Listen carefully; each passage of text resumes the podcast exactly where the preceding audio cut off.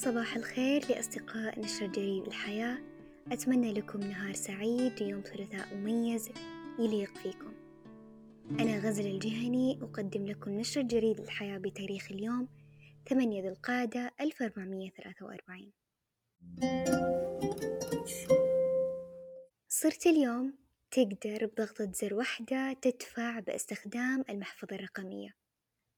وتلاحظ أن الجهات المالية صارت تعمل بشكل دؤوب بهدف تسهيل معاملاتك المالية واللي تلمس نتائجها في تعاملاتك اليومية زي التحويل من بنك إلى بنك آخر واللي يصل فيها التحويل نفس اللحظة واختصار المعلومات المطلوبة للحسابات المتلقية والاعتماد على الأيبان إيش سبب التغيير في سلوك البنوك المستفيدين في القطاع المالي؟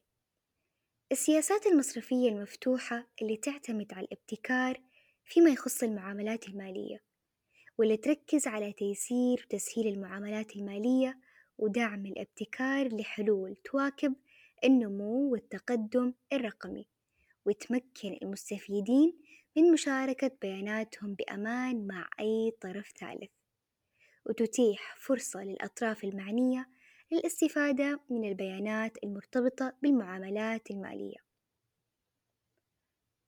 وهذا من خلال التوصل لطرق جديدة لإدارة الأموال والاستفادة من أفضل المنتجات والخدمات المالية والعمل على إيجاد أنماط أكثر سلاسة في الأنشطة المصرفية اليومية.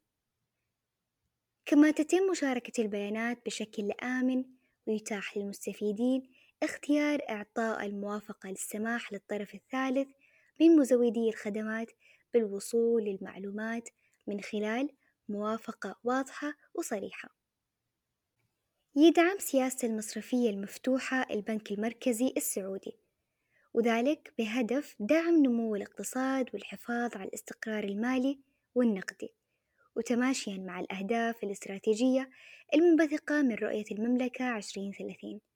من خلال عدة مبادرات استراتيجية زي إطلاق الفنتك السعودي وإصدار القواعد التنظيمية لمقدمي خدمات الدفع وتصاريح البيئة التجريبية للشركات التقنية المالية.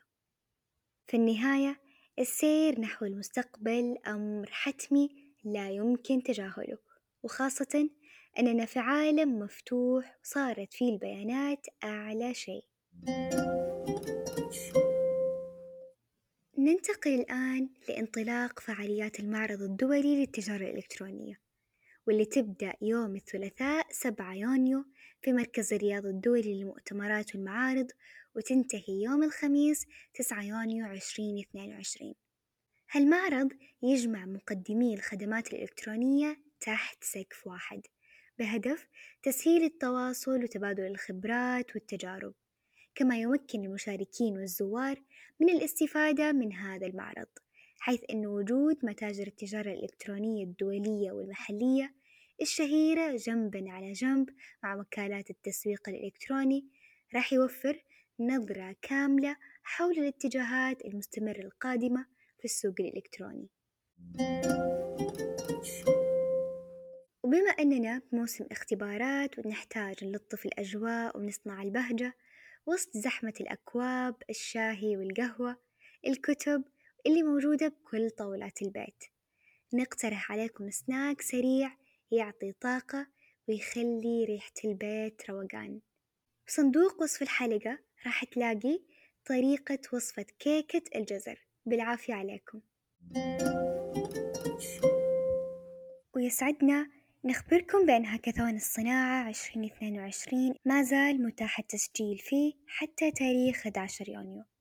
وهم يبحثون عن الأفكار والمواهب عشان المصنعين السعوديين بهدف الخروج بحلول إبداعية تدعم تطوير الصناعة الوطنية. راح تلاقي رابط التسجيل بصندوق وصف الحلقة. نشر جريد الحياة من إعداد روان الرفاعي ورهف المرواني مراجعة محمد الأنصاري وتقديم غزل الجهني.